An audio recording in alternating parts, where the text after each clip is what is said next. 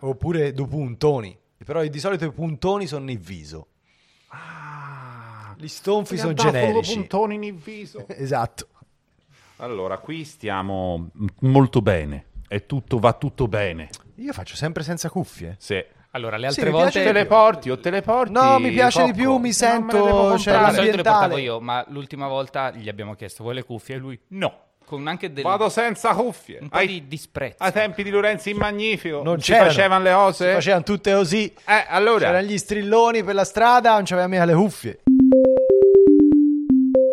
Bentornati a un'altra incredibile, rutilante puntata di Joypad, cioè Corri. Salta. E spara. Noi siamo Matteo Bordone. Francesco Fossetti. E Alessandro Zampini. E iniziamo subito questa puntata con un evento che ha tenuto tutti gli appassionati di videogiochi proprio sulle punte come una ballerina della scala, cioè State of Play. Non l'ho visto.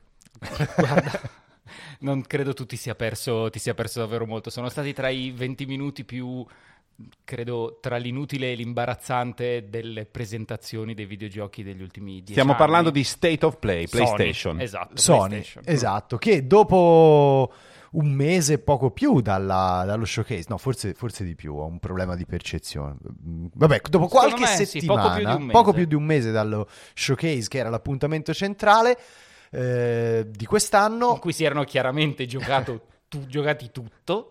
e, e- e quel tutto è ancora poco, per E ne citare avevamo, parlato, Guccini. ne avevamo parlato non molto bene, Non no? molto Perché hanno bene. tutti giochi più per Play 4 che per Play 5, tutta della roba un po' vecchia ributtata là, Lo- e loro hanno pensato, ciao, raddrizziamo la rotta con questo bel eventino confezionato. Ecco. E hanno fatto questo state of play che era dedicato, diciamo, alle produzioni terze parti, ma in realtà è stata una Aspetta, collezione. se, se dici produzioni terze parti, uno si aspetta che so, Activision, Square Enix, Ubisoft, invece no, le quinte parti, seste Allora, parti. terze parti vuol dire non gli studi di proprietà di Sony PlayStation, ma gli altri. Esatto. Però stiamo parlando degli altri piccolini. Piccolissimi, ma piccolissimi, però non è neanche un problema secondo me di No, non piccoli. di No, dimensione, è ma un di- problema di as- aspirazio- ispirazione e eh, aspirazione anche mh, creativa. Sì. Cioè, veramente erano una La, rumen- serie... la rumenta, possiamo dirlo, era la rumenta. Quelli bravi li avevamo già fatti vedere. Welcome to Romantaware. Era una serie di indie che francamente proprio non avevano nessun guizzo creativo, cioè un free to play eh, su un kart racing che veramente non, non ha proprio nessuna, nessun tratto distintivo a livello di immaginario, di, di, mm, insomma, eh, atmosfera. C'era il- recupero di Let It Die, una produzione che eh, insomma, il cui nome avrebbe già dovuto dirci abbastanza, e invece no. Doveva Noi essere un monito più che il titolo. No, poi alla fine qualcosa di timidamente interessante c'è stato. Eh, aspettavamo tutti Little Devil Inside, che è un prodotto indie estremamente curioso, estremamente curato. C'è stato un, eh, diciamo un, un approfondimento su questa produzione e c'è stato l'annuncio di un nuovo capitolo di Star Ocean.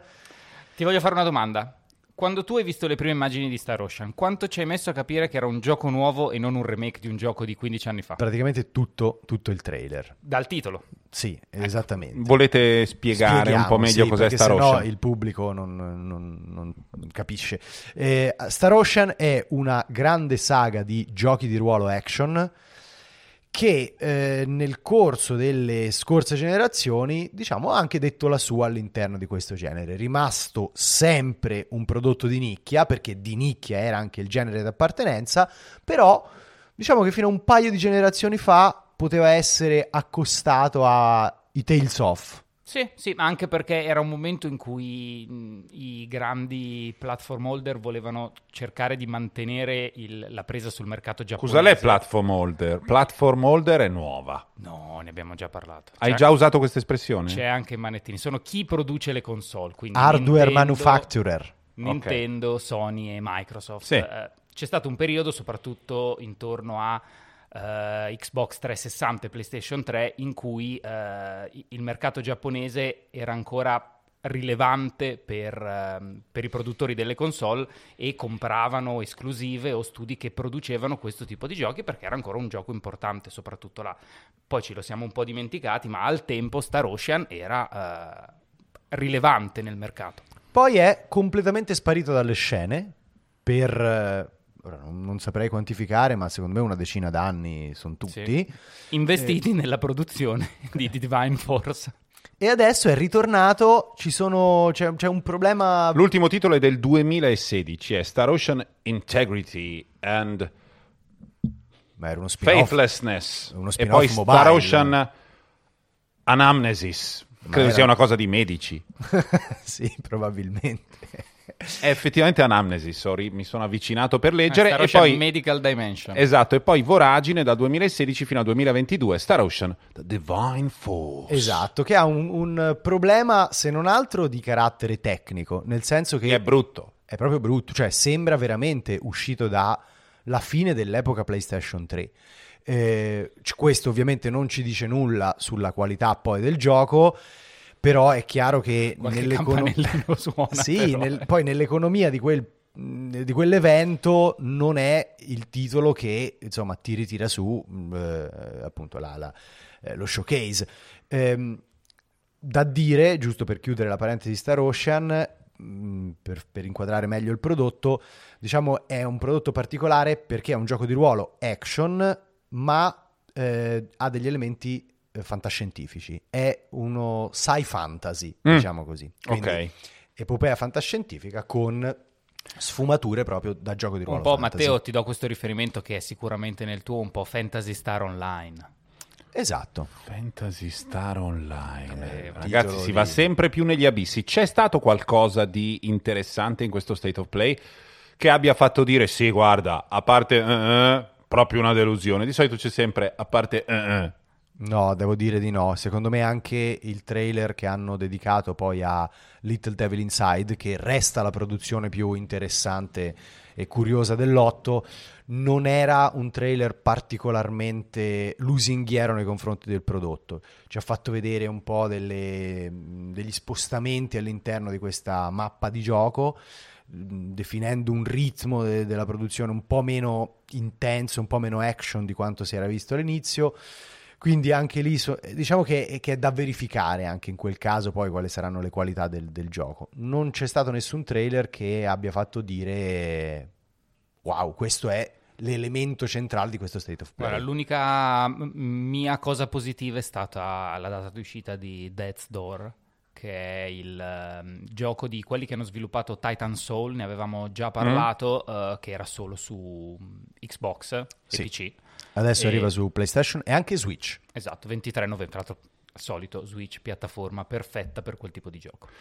Va bene, non ci è piaciuto tanto questo State of Play. Cosa volete che vi diciamo? Sony è in- nella fase in cui, pur avendo in mano il mercato, sta facendo molta fatica a comunicare e gestire questa situazione. Sì, sono d'accordo. E- ed è un po'.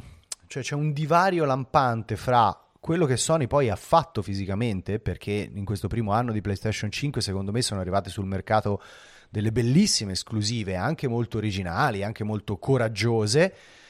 D'altro canto, la comunicazione è stata veramente, insomma, mh, inefficace secondo me, tutta la comunicazione. Paradossalmente anche il 2022, che si profila un altro anno, comunque già intenso fin dai primi mesi, perché c'è Horizon, c'è Elden GT, Ring. eh, c'è, mh, eh, io pensavo alle esclusive, Ah, quindi, quindi ci sarà God of War, quindi sarà un anno sicuramente di nuovo interessante per i possessori dell'ecosistema PlayStation, però la comunicazione di Sony mh, deve ancora trovare, secondo me, una direzione efficace. E anche questi State of Play sono tutto il contrario di tutto, non si capisce che sono, alle volte sono monografici dedicati a una singola produzione, alle volte sono, loro dicono, dedicati a terze parti e poi ti arrivano gli indie veramente Mini. minimi.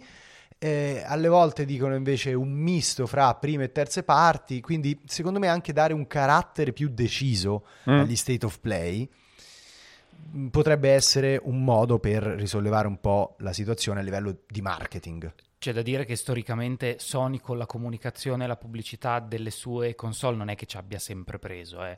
A parte No, la prima PlayStation e tutta quella massiccia e pazzesca campagna di marketing perfetta per la console, per il momento, insomma sulla 2 e soprattutto sulla 3 ha fatto una gran fatica. Alla 4 si sono allineati gli astri per cui hanno fatto davvero pochissimo, ma Microsoft sbagliava dal canto suo qualsiasi cosa, quindi anche solo giocando in difesa riuscivano un po' a cavarsela.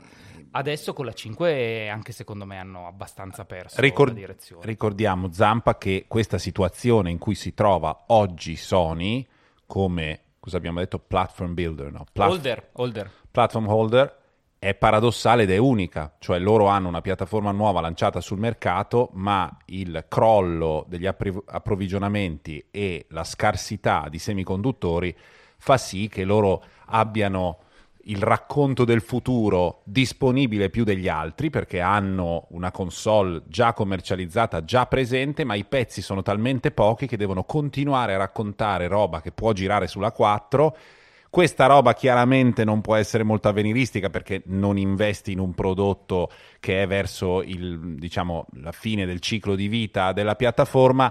Eh, quindi Sony si trova in questa impasse dalla quale si potrebbe uscire con un uso oculato della comunicazione, cosa che non sta succedendo.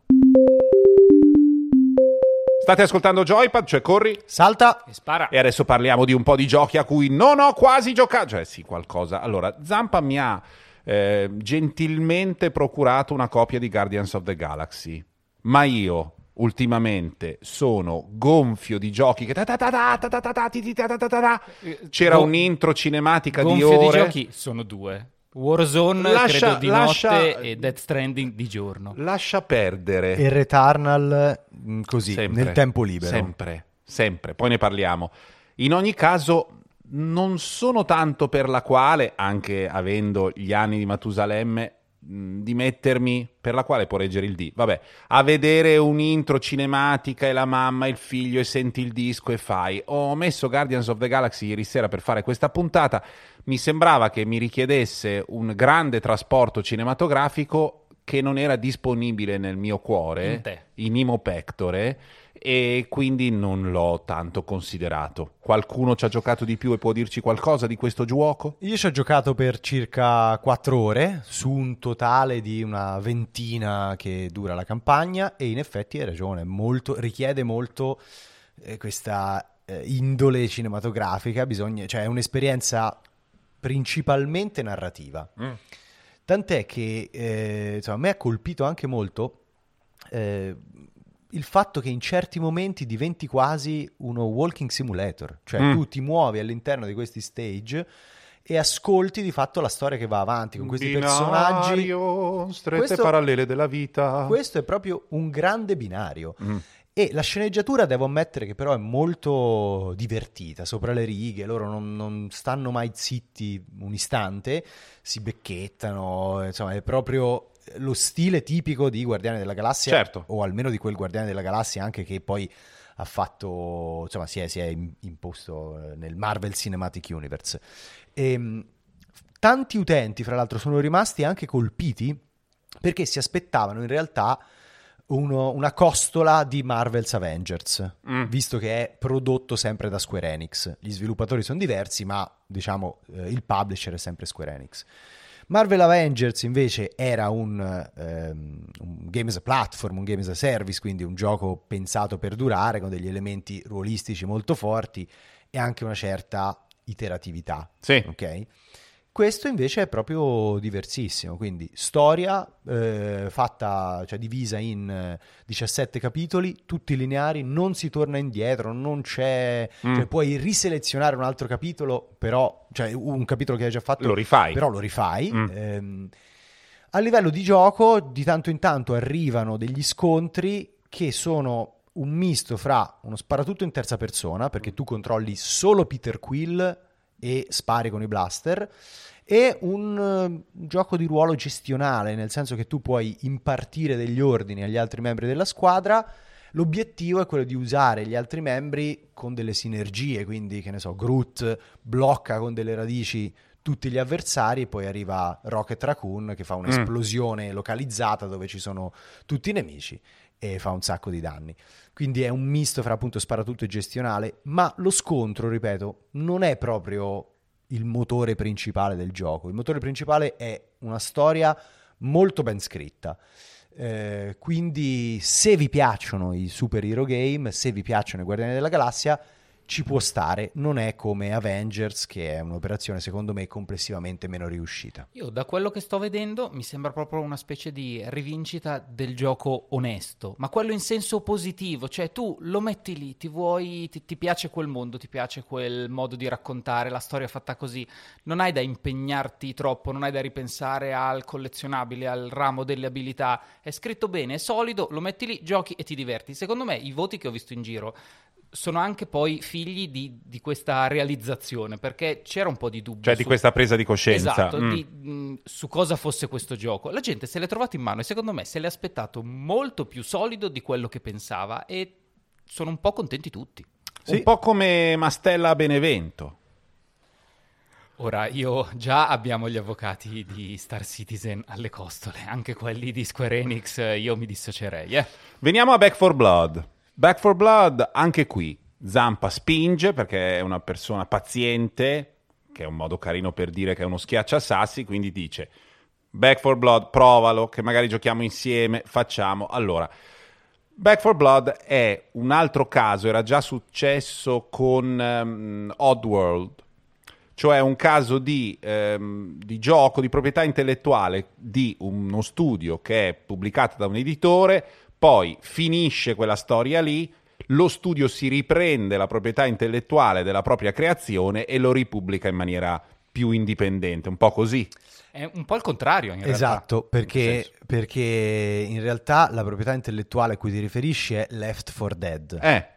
E questo però non è non ha quel nome lì. No, non ha quel nome lì, però sì, certo, non si sono presi il nome, però sì, è vero, c'è una differenza. Non potendosi non potendolo fare, nome... hanno fatto il gioco con un altro, hanno avete, rifatto il a, gioco. Avete sentito? Bordone ha fatto un esempio, ha sbagliato chiaramente no, tutti i termini ma non ho e sbagliato. poi ci ha messo 15-20 secondi per realizzare Sei questo. Sì, canaglia. certo, beh, no, però No, sto Vabbè. dicendo che nel caso di Oddworld era successa quella cosa, ma loro erano riusciti a riprendersi anche i nomi. Qua non sono riusciti a riprendersi i nomi ma è sempre lo studio che si riappropria del gioco del in concept. qualche misura del concept Guarda, del dice, gioco. Poi... Vi farò felici, è il seguito spirituale. Uh. Quindi diciamo che oltre, no, volevo dire oltre Alpe, ma non c'entra niente. Mi sembra che tra Left 4 Dead e Back 4 Blood non ci sia sostanzialmente una differenza vera. Mm, strisciante, sottile, con la presenza di queste carte, ma proprio Sì. minima. Ma che il gioco sia o, o io sono, sono invecchiato e non ne ho più voglia o l'ho già visto, mi sembra ancora un pochino più legnosetto di quello che era Left 4 Dead. Io ci ho giocato un po', eh, non sono stato un grandissimo fan di Left 4 Dead. Eh, Back 4 Blood mi è piaciucchiato, però probabilmente è il modo che ho io di giocare la mia età.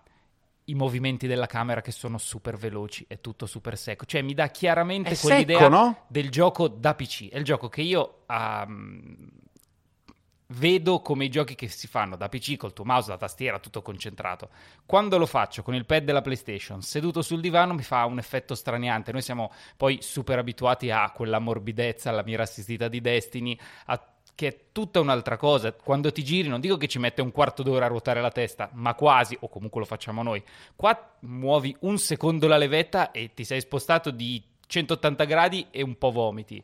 Detto questo, eh, giocato in 4, l'ho provato un paio di volte, effettivamente ti dà quelle sensazioni che ti danno un po'... che, ti- che noi abbiamo provato con Destiny, e cioè quella roba cooperativa dove continui a comunicare, è molto figo, non ti devi allontanare, se quello fa la cacata la vieni punito sistematicamente, devi stare attento, ti organizzi, fai questa cosa. La scelta delle carte a bassi livelli non incide molto sul gioco, andando avanti lo cambia, lo cambia sensibilmente. Le carte, per spiegare, sono appunto dei bonus che mh, a intervalli regolari i giocatori possono eh, attivare per ehm, avere appunto delle, delle facilitazioni nel pezzo di, di, avventura immediatamente successivo e quindi progressivamente il gioco diventa più difficile perché c'è anche l'intelligenza artificiale che gioca delle carte che rendono più complesso insomma l'avanzamento e i giocatori per contrastare questa difficoltà progressiva giocano le loro carte. Come diceva Zampa, a bassi livelli non è che cambia tanto, se cominci ad alzare la difficoltà proprio del gioco, devi giocare le carte giuste poi. Al di là della, della, sensazione che dà il gioco, condivido assolutamente quello che ha detto Zampa, cioè sembra un gioco da PC, per quello lo trovo un po'... Io dico legnoso, ma mh, mm, sì, capiamoci, significa quello, cioè mh, mm, non è un gioco morbido. Diretto, è più diretto. Noi sì. giochiamo, facciamo quegli sparatutti che sono molto intermediati da sistemi di di assistenza, di movimento. È un gioco proprio come spari, è pensato un po' per aiutarti, quello no. L'idea che in, una, in, un, in un gruppo di persone che collaborano per ottenere un risultato ci siano delle attività che eh, hanno un effetto sul sistema, sull'ambiente generale, è un'idea di retroazione, di feedback eccezionale. Quindi dentro a questo gioco secondo me c'è un germe di genialità assoluta, cioè il fatto che il tuo, per esempio, allontanarti dal gruppo e non cooperare, cosa che abbiamo fatto moltissimo in molti eh, massive online game, in molti game as a platform, è, è, capitato di fare robe in gruppo in cui uno dice guarda io me ne sto per fatti miei, mi prendo il fucile da cecchino, faccio... No. Stai parlando di Nicola? Qui, il, questo i nostri ascoltatori non lo sanno, qui il il, il, meccanismo impedisce questo tipo di scollamento fra le persone, che secondo me è ottima come idea. Detto questo, credo che vada per goderne sia necessario proprio creare un gruppo solidale che gioca parecchio, ci si dedica e allora si gode nel giocare insieme e, f- e fare questa cosa insieme. Assolutamente, sono d'accordissimo. Io ci ho giocato sia da solo che in gruppo da solo mi è un po' scivolato addosso, in gruppo è un'attività online che puoi serenamente sostituire al gioco che stai facendo adesso e vale sempre la pena. Se non è Dead Stranding, perché se... Va bene. Eh, Dungeon Encounters. Dungeon Encounter è un nuovo gioco di Square Enix, quindi vedo già Matteo che inizia a scrollare la testa. E dopo sono io quello che parla sempre degli stessi giochi. Tu allora, c'è Square scritto Enix... Square Enix ed è una matita, strumento di scrittura allora, in Square nuovissimo. Questa settimana ha fatto uscire due giochi un po' più piccoli, sono produzioni un po' più contenute, secondo me sono entrambi validissimi, dell'altro magari ne parliamo un po' più avanti nei consigli.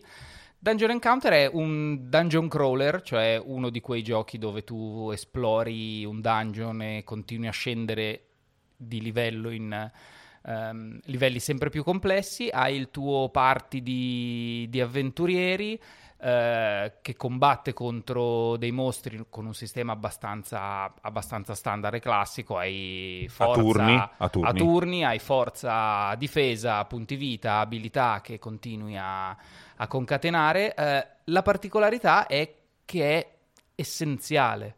Ah, cioè il mondo di gioco è stato totalmente spogliato da tutta la sua componente diciamo grafica e visiva e il, il, dungeon è semplicemente una fila di quadratini che tu vai a, a, percorrere. Su questi quadratini ogni tanto c'è un numero, quel numero può definire o un incontro, quindi uno scontro con dei nemici, oppure altre, altre cose che possono capitare come che so, riguadagni punti vita, tipo le fontane del mana o della, o della vita. Quindi immaginate Diablo di cui però c'è solo la struttura di Diablo. Tu hai una pedina, che è il tuo personaggio che si muove, che è l'unica animazione del gioco.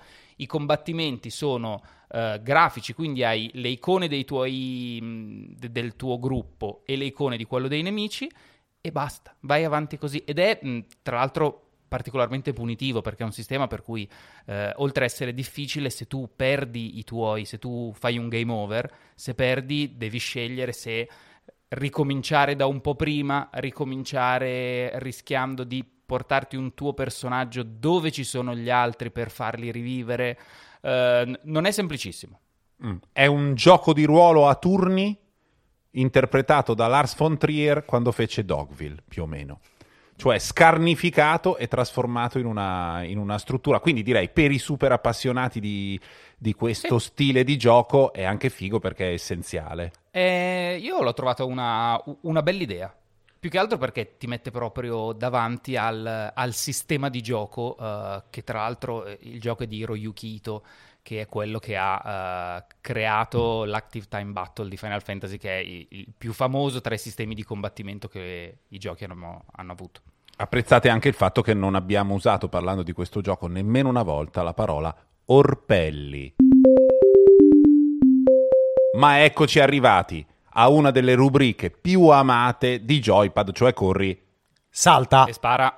Scusate il ritardo. un gioco che tenga insieme la proiezione futuristica verso il domani, le ansie, mh, diciamo, ambientaliste e climatologiche di questo pianeta, la voglia di creare delle relazioni in giro per uno spazio sterminato, giochi che esistono già, che conosciamo, che devono essere superati per rivedere i vari generi e farli conflagrare, confluire in un solo grande mondo dove ci sia spazio per tutti, vuoi commerciare, vuoi combattere, vuoi incontrare una persona che poi sposerai nel mondo reale, insomma, la grande promessa della fantascienza massiva online, Star Citizen, è uscito? No. Eccoci alla rubrica di Joypad dedicata ai giochi di Halloween. Ma come siamo bravi? Cavalchiamo, diciamo, le- Allora- le keyword importanti. Verissimo, devo essere del tutto onesto con voi, siccome ho dedicato un pezzo di abbiamo dedicato un pezzo dell'ultima Manettini ai giochi di Halloween, io ho un po' preso quel blocco e l'ho messo su questa scaletta, ma vale sempre, eh, cioè non c'è ancora stato Halloween. Aspetta, di- dipende da quando verrà pubblicata la puntata. Immagino prima di Halloween. Sta già mettendo pressione su quello che fa il montaggio, che poi... So, ascoltatori di Joypad, sei iscritto a Manettini? Questo è un annuncio per Manettini. Vai sulla pagina delle newsletter del post e iscriviti a Manettini, la newsletter videoludica più bella che ci sia in Italia. Chi la fa? Zampa. Chi gli dà una mano ogni tanto? Raramente io. Chi non fa un cazzo? Fossa. Siamo tornati ai giochi di Halloween, i giochi di paura, non potendo giocare, ricordia- anzi direi un pensiero a chi non ha mai cancellato, come si chiama, PT? PT. PT, il gioco che aveva fatto Ideo insieme a Guillermo, Guillermo del, del Toro, una delle esperienze mh, più terrificanti che io abbia mai fatto. Mh, Non l'ho finito, eravamo- ero con un amico e a un certo punto ero aggrappato su una colonna che aveva nella cucina della casa vecchia. Basta! Con sua moglie che ci insultava dandoci dei cretini. Resta ancora oggi una delle esperienze horror più significative del mondo videoludico ed è un teaser giocabile. È questa la, eh, l'anomalia. Fra l'altro, ecco, mi permetto di citare, tu dici un pensiero a chi non l'ha mai cancellato. Sappiate che esiste una maniera per riscaricarlo. Eh? Sì. L'unica precondizione è averlo inserito nella propria libreria, quindi averlo scaricato al Almeno una tempo, volta. Sì. almeno una volta. Se tu ce l'hai, sappi che c'è un modo per poterlo riscaricare. Ma veramente? Sì. Ma sulla Play 4 o sulla 5? Eh, sulla 5 non ho ancora provato, sulla 4 si può fare, devi ovviamente giocare un po' con il modem, connetterti, cioè mettere, Ah, devi fingere di non essere dove sei, devi fare dei... Sì, devi connetterti a un eh, server particolare, il gioco c'è ancora, Stiamo violando qualche TOS con questo? Cusalem Tos. eh, Terms of Service. Ah. Sì, vabbè, però c'è. Ragazzi, adesso anche con eh, gli acronimi su... Forse, forse sì, ma io, io det- mi sono limitato a dire che si può fare. Si può fare, si può fare. Non abbiamo detto di farlo. Vabbè, ma la politica di Joypad è piuttosto chiedere scusa che per favore, quindi poi magari vediamo come Oh, farlo. bravo, bravo. Altri giochi che potete fare se volete mh, provare quella bellissima sensazione, quella del- della paura di morire, che poi si, ehm, si stempera nella realtà delle cose, a meno che uno non smetta di giocare a un gioco di paura, entra uno e gli tira una macetata in testa, cosa che può succedere, però è una condizione molto sfortunata quella di chi si trova in- in- così in una serata... Una serata no, definirei una Che- serata che può no. andare male. Eh, Isolation. Alien Isolation, Sì, sì. Alien Isolation. Ecco, questo è importante, non confondetelo con Colonial Marines, cioè vi, prego, è proprio un favore personale, stiamo parlando di Alien Isolation. Alien Isolation è quello in cui tu sei nel primo Alien, quindi negli anni 70, eh, non in Aliens di Cameron, ma nel mondo di Quello Alien o immaginato. Alien, quello di Ridley Scott, prima che diventasse l'inglese più stronzo di Hollywood. È quello in cui non ci sono questioni. C'è una forza sovraumana interpretata da una creatura che non reagisce in nessun modo al tuo tentativo di opporti alla sua forza. Cioè, se ti vede e ti trova, sei morto. Ti muovi sull'astronave alla deriva nello spazio. Insieme a te ci sono del- degli esseri, sen- cioè de- degli androidi e l'alieno. Quando presentarono il gioco, l'abbiamo raccontato tante altre volte, a Colonia insieme a una piattaforma di realtà virtuale, la gente urlando si strappava il visore e diceva no, no, no, no, no, no, no, no. Perché visto dal VR voleva dire correre in un corridoio o girarsi per andarsi in un corridoio, voltarsi e vedere l'alieno con la testa lunga disegnato da Giger che si avvicinava facendo che era una cosa che faceva impressione. Eh, io l'ho giocato qualche tempo fa eh, e ancora oggi ho insomma, i ricordi indelebili stampati nella memoria, cioè c'è proprio una serie di cattiverie per cui mh, veramente il Poi- gioco ti lascia costantemente desolato, s- s- mh, sopraffatto da una sensazione di precarietà e inquietudine. È, è ancora oggi una delle esperienze horror più eh, potenti eh, fra quelle insomma sviluppate nel mondo dei videogiochi. Fra l'altro, l'intelligenza artificiale dell'alieno resta tutt'oggi Sorprendente. sorprendente davvero. Beh, quando sei chiuso negli armadietti e non respiri e, e attraverso le- le, mh, la griglia dell'armadietto vedi l'alieno che fa avanti e indietro e sente che ci sei, Ma pure se ti dimentichi la porta dell'armadietto aperto quello ti sgama e inizia a correre. Eh, insomma, poi il gioco condivide con il film di Ridley Scott, oltre a delle questioni di estetica, per esempio dei nastri analogici, proprio di, di un- di un'estetica che non è quella di- dell'Aliens di Cameron, ma è quella precedente più vecchia, anche una cosa che piace molto a me e in genere a questo programma, la malinconia di sapere che stai scampando alla morte, ma comunque sei su un coso alla deriva e non c'è speranza, non, non c'è quel divertimento nemmeno per un secondo quando superi un momento in cui ti sembra di stare per guardare in faccia la signora con la falce e invece poi no, perché sai che dietro l'angolo ritorna sempre quella signora lì nella forma dell'alieno. Non abbiamo citato Until Dawn, che io, se qualcuno non l'ha fatto, riconsiglio sempre perché nel mondo eh, dei giochi, diciamo, a scelte multiple, quello è un gioco che secondo me può anche essere eh,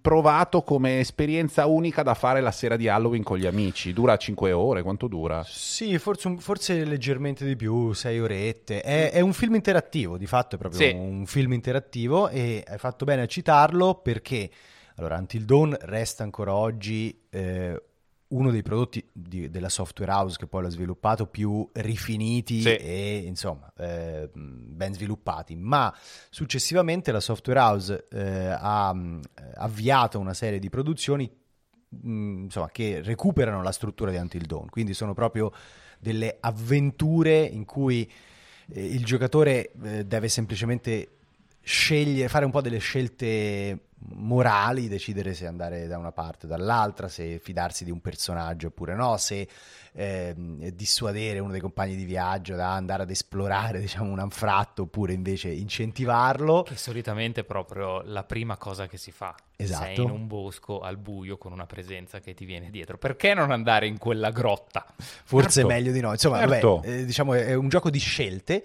e che poi appunto polarizzano la direzione del racconto. Dopo Until Dawn, eh, Supermassive ha sviluppato una, anzi sta sviluppando una antologia dell'orrore per Bandai Namco e proprio eh, in questi giorni qua è uscito House of Ashes, che è il terzo episodio di questa antologia. The Dark Pictures Anthology. Gli altri erano Man of Medan. Man of Medan il primo e Little Hope il secondo. Il primo è ambientato all'interno di una nave fantasma, eh, il secondo Little Hope è ambientato eh, nella- nel New England delle streghe, il terzo invece è ambientato in Afghanistan. Eh, in un teatro di guerra i soldati poi sprofondano all'interno di una mm, grotta, di una serie di cunicoli e scoprono eh, un antico tempio. eh, spoilerando per caso. No, no, questo Ah. è l'incipit. Insomma, scoprono un antico, te- un antico tempio dedicato a Pazuzu. Pazuzu, Pazuzu. numero uno. che già Numero l'Af- uno. Che già l'Afghanistan sta vivendo questo bel momentino. E se Mo risvegliamo anche i demoni. Pazuzu, e, e quindi anche quello potrebbe essere, come giustamente dicevi tu, un'esperienza da notte di Halloween, Mm. anche perché eh, diversamente da Until Dawn c'è un meccanismo di multiplayer cooperativo ovviamente, ci sono cinque protagonisti e si gioca fino a cinque giocatori, ognuno interpreta uno dei protagonisti, si passa il pad di mano in mano e quindi poi ognuno poi ha anche la responsabilità della sopravvivenza del proprio personaggio e si innescano delle cose, cioè delle si- situazioni davvero divertenti. di Brutto pirla, stiamo per morire Esatto, tutti, esatto. imbecille. vai queste cose. nell'anfratto. Va bene, speriamo che, che, mm, ci sia la sensazione di paura, quella viscerale, perché è giusto, per Halloween, ma se uno invece vuole quella paura, oh, così c'è sempre Luigi's Mansion 3. Esatto, eh, que- questo è proprio un mio consiglio personale. Mm, Mi sono indeciso se eh, schierarmi dietro il fatto del genitore con figli e quindi potete fare qualcosa con, con loro oppure semplicemente dire che a me i giochi di paura fanno paura. Cioè io non riesco a giocarci. Tu Until Dawn non l'hai fatto? No, no, no, ma io giocai, l'avevo anche già raccontato una volta, a Resident Evil al telefono con un amico al 4, che insomma non è che sia questo esempio di angoscia e terrore, terrore colossale. Quindi Luigi's Mansion 3 per eh, Nintendo Switch eh, con un bambino è perfetto perché c'è anche una lieve forma di multiplayer. È un gioco super divertente e colorato. Si deve con Luigi cacciare dei, dei fantasmi per liberare i propri amici che sono stati intrappolati. È bello perché sembra che ogni piano, ogni stanza abbia una piccola trovata, una piccola idea, qualcosa che aggiunge sempre un micro livello al, al gameplay e io l'ho trovato sorprendente perché dall'inizio alla fine comunque sei sempre lì che scopri una cosa nuova e c'è u- una piccola idea che anche solo germoglia alla fine che lo rende ricchissimo. Sempre Joypad, cioè corri. Salta! E spara? Dobbiamo parlare di un prodotto che è in carta, quindi anche se è stato realizzato con l'aiuto della tecnologia digitale, poi è diventato un oggetto fisico. Sfoggio la mia conoscenza del katakana. Su questo oggetto c'è scritto Sukan Rendario. Cos'è? Zampa. Allora, intanto eh, si chiama Scanlendario, è una, mm, un'iniziativa benefica organizzata da Retro Bigini, da Keno Bisboc che un, eh, che sono Fabio Bortolotti e Andrea Babic che hanno un canale di retro gaming su Twitch che è fighissimo e vi consiglierei anche di seguirlo. E Francesco Bicci è un, ehm, un calendario eh, i cui poi tutti i proventi andranno alle brigate volontarie per la solidarietà qui a Milano. La sua particolarità è che è fatta con, interamente con le foto di Retro Bigini, che è quel matto bravissimo che collega giochi di ogni epoca a tubi catodici di ogni tipo, estrazione, mh, che ritrova dai mercatini alle cantine. Eh, questo da, fa vedere le scanline che sono le linee di cui è composto il tubo, il tubo Il catodico. vecchio CRT. Esatto, fa degli effetti incredibili perché li vedi e sono proprio l'effetto retro gaming.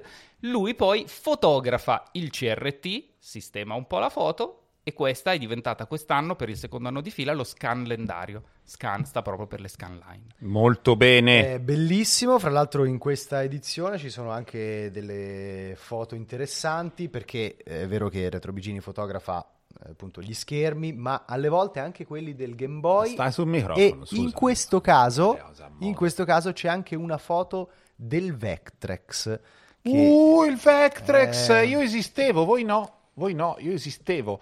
Che Mamma sembra un mia. pittogramma Mamma eh, mia, un videogioco dei primi anni 80 e, mm, ero bambino, andavo nei negozi di giocattoli nel centro di Varese, ce n'era uno a vedere il Vectrex.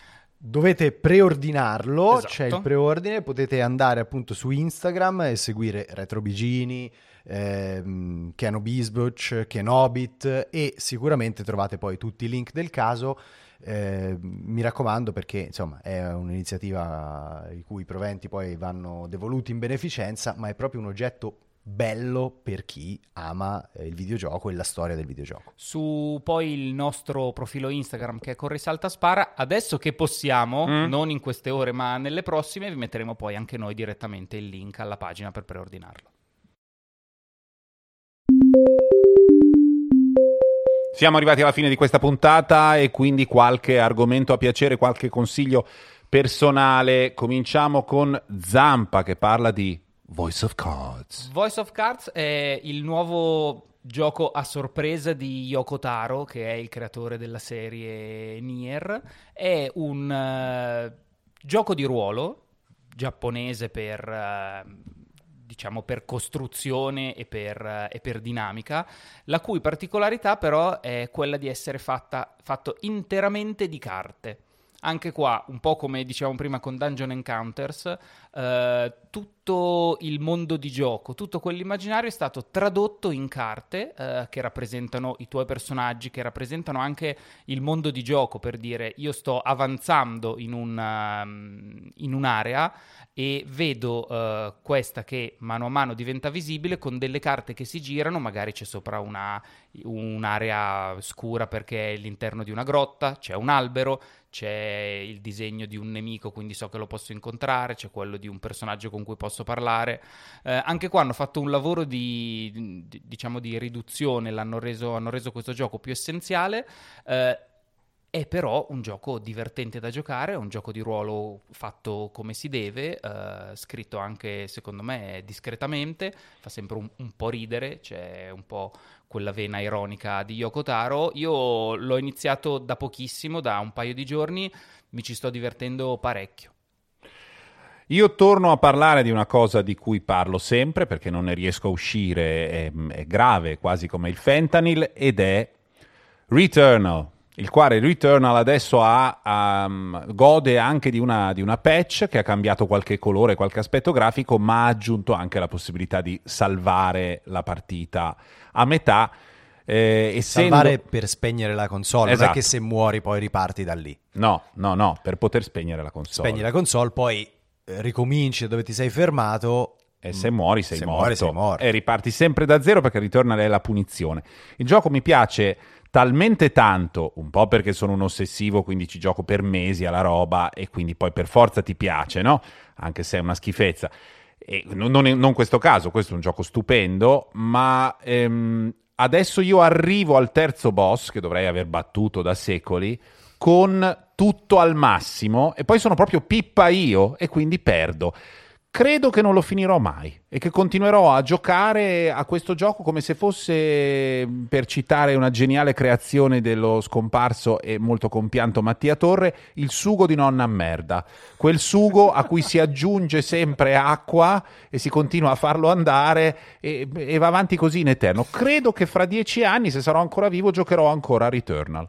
Io invece, visto che Zampa ha citato Voice of Cards, cito un altro gioco di carte. Si chiama Inscription con una Y al centro del nome. È un po' diverso da Voice of Cards perché eh, il titolo citato da Zampa appunto utilizza l'iconografia delle carte per vestire, diciamo, un gioco di ruolo. Quindi di, fatti- di fatto gli scontri sono quelli di un GDR. Qua invece è proprio un, un- un gioco con le sue regole gioco molto particolare, devi utilizzare diciamo delle carte creatura eh, da lanciare sul mm, tavolo che poi devi sacrificare per ottenere il sangue che ti permette di lanciare creature più potenti. Praticamente il mazzo nero di Magic. esatto, più o meno. Ma chi ha capito qua? Siete due cartomanti, questo siete, mi sembrate, quelli delle Scusa. televendite che ultimamente parlano molto di no Vabbè, diciamo che tu Scusa hai se non abbiamo giocato solo a Ramino e Canasta. Ma no, ma vita, eh, eh. intendo dire un gioco di carte, ma di quelle- quei giochi di carte lì. Sì, sì, tipo Magic, Mm. eh, tipo Hearthstone, quindi tu un hai un RPG mazzo di carte. Tu hai un mazzo in cui le creature poi hanno un, un valore di attacco, un valore di difesa, ne giochi una contro l'altra, si attaccano, l'obiettivo è quello di distruggere le creature dell'avversario e fare danno direttamente all'evocatore. Sì. Quindi è proprio modello Magic con delle regole ovviamente un po' diverse. Scusa Matteo, tu non hai visto tutte le serie di Yu-Gi-Oh! Eh no, Eh, no, mi mancano. Bisogna recuperare. mancano, lo Con so. quello hai le basi giuste per poterlo capire. Va bene. Le cose particolari di questo inscription sono due. La prima è che ha una struttura un po' da mortaccino, nel senso che quando tu perdi, Mm? eh, il tuo avversario ti porta in una camera all'interno di questa, mh, di questa casupola ti uccide. Ah, Eh, ma praticamente prima di ucciderti ti fa una fotografia e ti trasforma in una carta che finirà nel mazzo del prossimo sfidante. ah, L'altra particolarità è che tu in qualsiasi momento puoi alzarti dal tavolo di gioco, esplorare lo spazio intorno a te e ci sono degli enigmi eh, da risolvere anche sulla base di indizi che tu hai accumulato durante Giocando. il gioco Mm. che ti permettono di ottenere carte più potenti e quindi poco a poco c'è anche una progressione che va oltre quella della singola partita. E è molto particolare, pubblicato da Devolver che non sbaglia un colpo. Mi hai- sai che mi hai convinto? avete ascoltato un'altra incredibile puntata di Joypad, cioè corri? Salta. E spara.